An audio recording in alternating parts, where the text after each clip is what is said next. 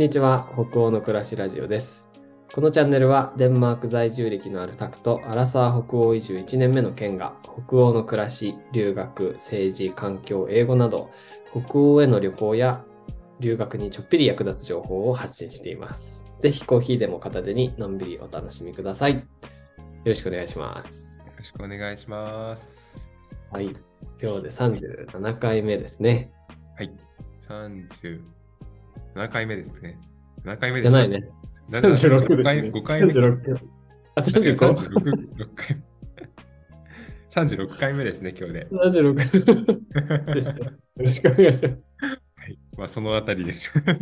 いや、もうなん36回目でしたかこんなんで、こんなんで大丈夫なのかって感じがすごいですね。いや冒冒頭にね、あの、いつもこう、たくさんと収録する前にちょっと雑談してからなんですけど、その冒頭で、ね、たくさんが、あの、他のスタンド FM のゲストとして参加されて、なんかちょっとラジオ慣れてきたんじゃないのかみたいな話をしてたら、全然慣れてない。ね、もうすぐにこういう感じになっちゃう。そうですね。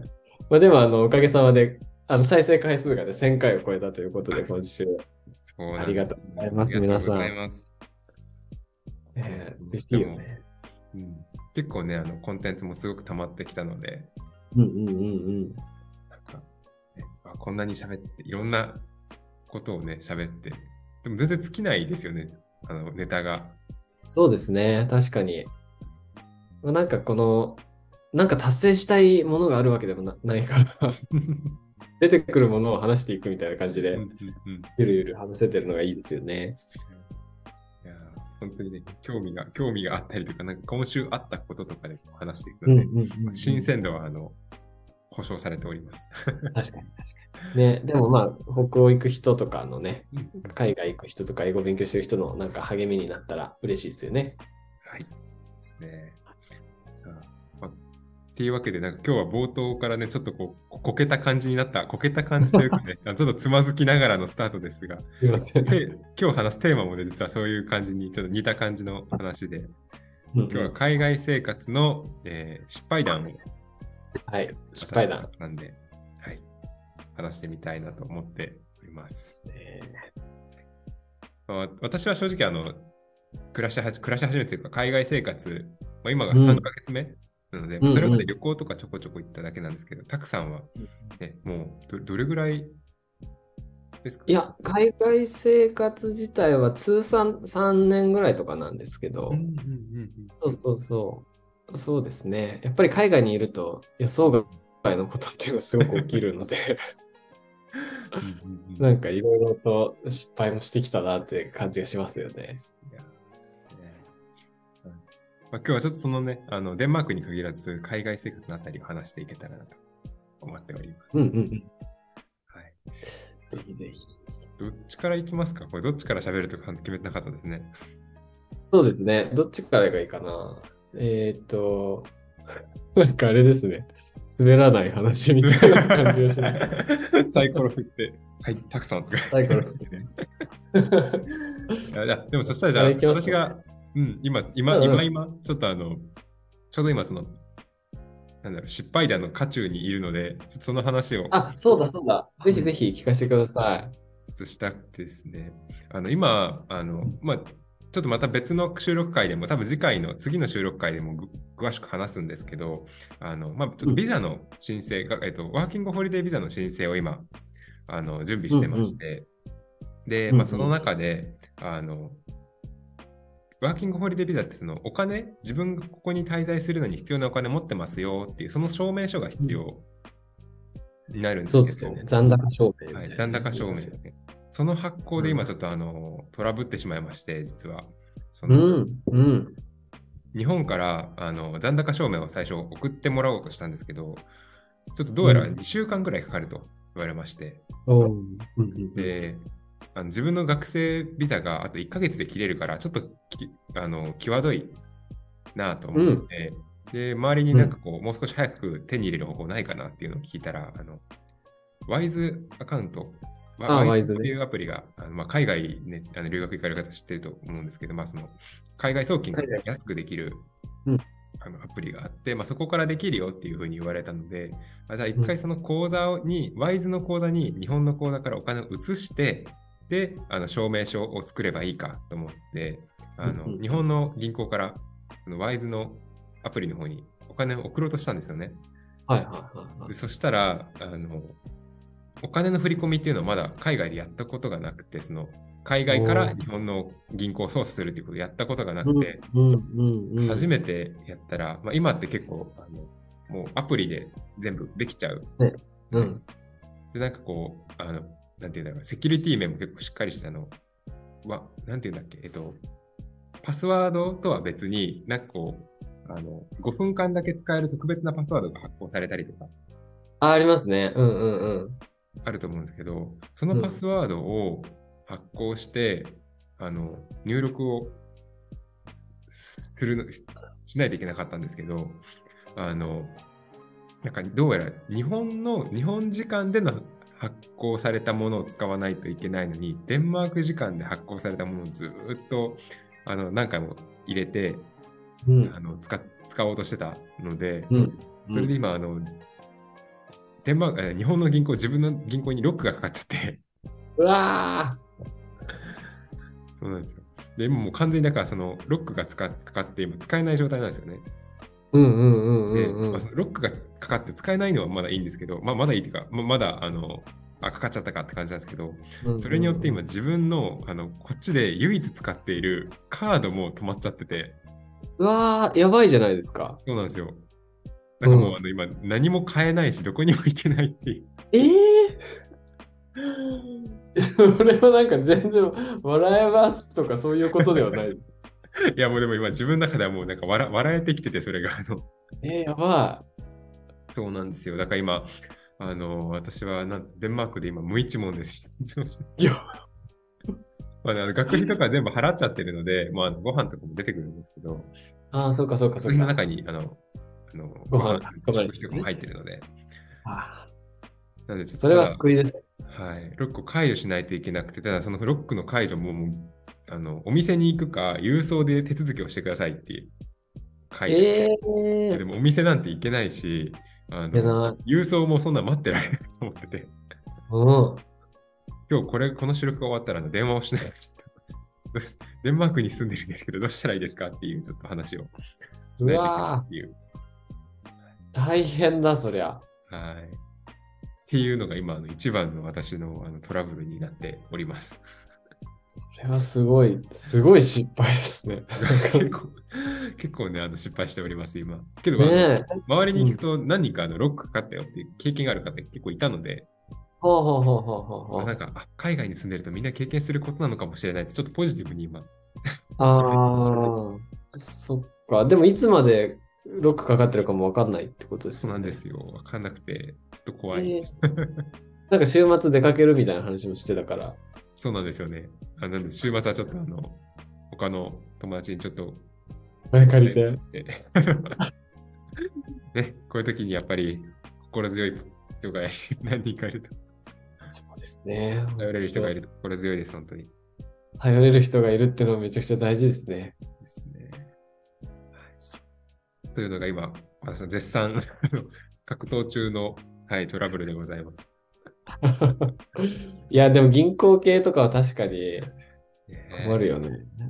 なんか日本で本当に、ね、お店に行かないといけないっていうのがもう本当うにん。どうしようもないので、本当っすね。はい。いや、大変だ。なんとかお金が作れるようになることを。はい。ね、クリスマスも近いから、いろいろと外出とかね、買い物の期間増えるでしょうからね。そうなんですよね。これからっていう時に もう財布に入ってる、ねちょっとわずかな、わずかなお金で過ごさなきゃいけないってのは避けたいので。ああ、確かに現金使えないところとか多いですよね、デンマークそういえばね。そうですね。もう今本当に、あの、もうほぼクレジット。クレジットのねうん、現金使えないけどカードは使えるよっていうところの方が多かったりもね。うんうんうん。あとなんかモバイルペイ知ってます？モバイルペイも。携帯番号でお金払うっていうんうんうアプリがあって。ほとんどその2つですね。クレカかモバイルペイで生きていくみたいな。感じだと思うから、ね大変ですね。ちょっとまあまあ、これも海外生活の醍醐味と思って私は おります。耐えられてますね。はい でした。面白い。なんかこれこのぐらいの、このぐらいのまあハードルはまああんまり上がりすぎない感じで。今日なんかエピソードトーク会みたいな感じでいいですね。じゃあ僕もちょっと一個シェアしようと思うんですけど、失敗談。うんあの、何個かあるんだけど、やっぱりちょっとデンマークで起きたあの飲み会の話を、前もね、一番最初の方に一回したと思うんですけど、改めてちょっと詳細に 語っていければいいんですけど、えっと、まあ、僕デンマークに行って、えっと、初めてこう担当した生徒たちはいのクリスマスパーティーに呼ばれたんですよ。初めて行った年のクリスマスですね。で、あの、まあ、一生懸命教えた人あの大学生たちで、クリスマスパーティーぜひ来てほしいって言われて、めちゃくちゃ嬉しくて、僕もうん。で、浮かれて行ったわけですよ。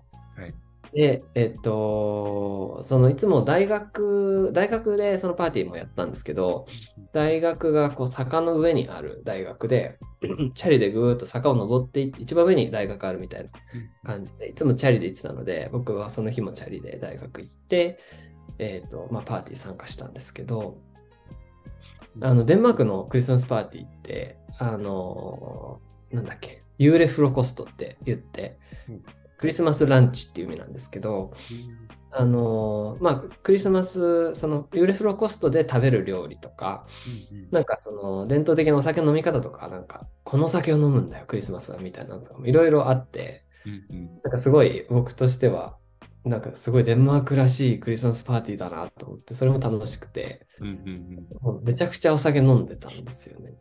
そう。で、えっ、と、まあ、その、僕のある意味初めての教え子たちで、はい。まあ、初めてじゃないんだけど、デンマークの初めての教え子たちで、クリスマスの、そのデンマークのクリスマス、こんな感じだよみたいなのをいろいろ紹介してくれて、一緒に乾杯しようよとか、これも飲んでみてみたいな言われて、かわいい。まあ、すっごい楽しくて、もうめちゃくちゃ飲んだんですよね。それはでも初めてのね、教そうえ子に招待されたパーティーですか？そうそうそう。で、なんかデンマークの伝統的なああのクリスマスに飲むお酒？スナップスとか、ら。うん。えーとガムレダンスクっていうお酒とか、あの、いろいろあるんですけど、そういうのをいろいろ飲ませてもらって、これはすごい高いお酒だから、須藤先生ぜひ飲んでみたいな感じでうん言われて飲んだりとかして、で、もうすっごい酔っ払って、で、12時ぐらいだったかな、そろそろ帰るわみたいな感じで、あの、帰ろうとするんですけど、まあ、チャリで帰るわけですよ。はい。で、かなり酔っ払ってて、あの、一応仕事もしてたんで、その日も。うん。リュック背負って、後ろにパソコン背負って、チャリで、うん。えっ、と、まあ夜中、はい。結構お酒飲んだ状態で帰るんですけど、で、坂の上なんで、坂を下れば家に着くんですよね。そうそう、だから坂をさーって通ってて、そうそう。で、で夜中なんで車も全然いないと。だからもうへっちゃらだぜみたいな感じで、ブイブイ言わせてたんですけど、交差点があって、で、交差点で赤だったんですよね、僕の信号は。けどまあ、全然車周りいないから行けるっしょみたいな。で交差点出たら、車がこう曲がってきて、衝突しそうになって、やばいと思って、ブレーキギュッてしたんですけど、あのデンマークって日本とこの車の左右が逆なんですよね。そうですね。だから、あの、右側通行なのかな、そう。で、えっ、と、自転車の作りも逆なんですよ。だから自転車日本だと左ブレーキをグッてやると後輪がギュッてなる。はいでそれが逆なんで、左ブレーキギュッてやると前輪が止まるんですよ。そうで僕酔っ払ってたから思いっきり左をギュッてやって、そしたらこう前輪がグッと止まるんでこう僕は背中からこう落ちるような 感じで。あのーそうそうそうそう。一周する感じで転んだんですよ。でパソコンあるから、パソコンだけは守らないってその時思って もう何が起きたか分かんないんだけど、なんかねあのこう普通に転んで起き上がったら、顔が血だらけで。で、でも車の運転手さん、いもう1ミリも接触はしてなくて、お互いブレーキ踏んで全然大丈夫っていう感じだったんだけど、車の運転手さんが出てきてくれて大丈夫かみたいな 感じになって、うん。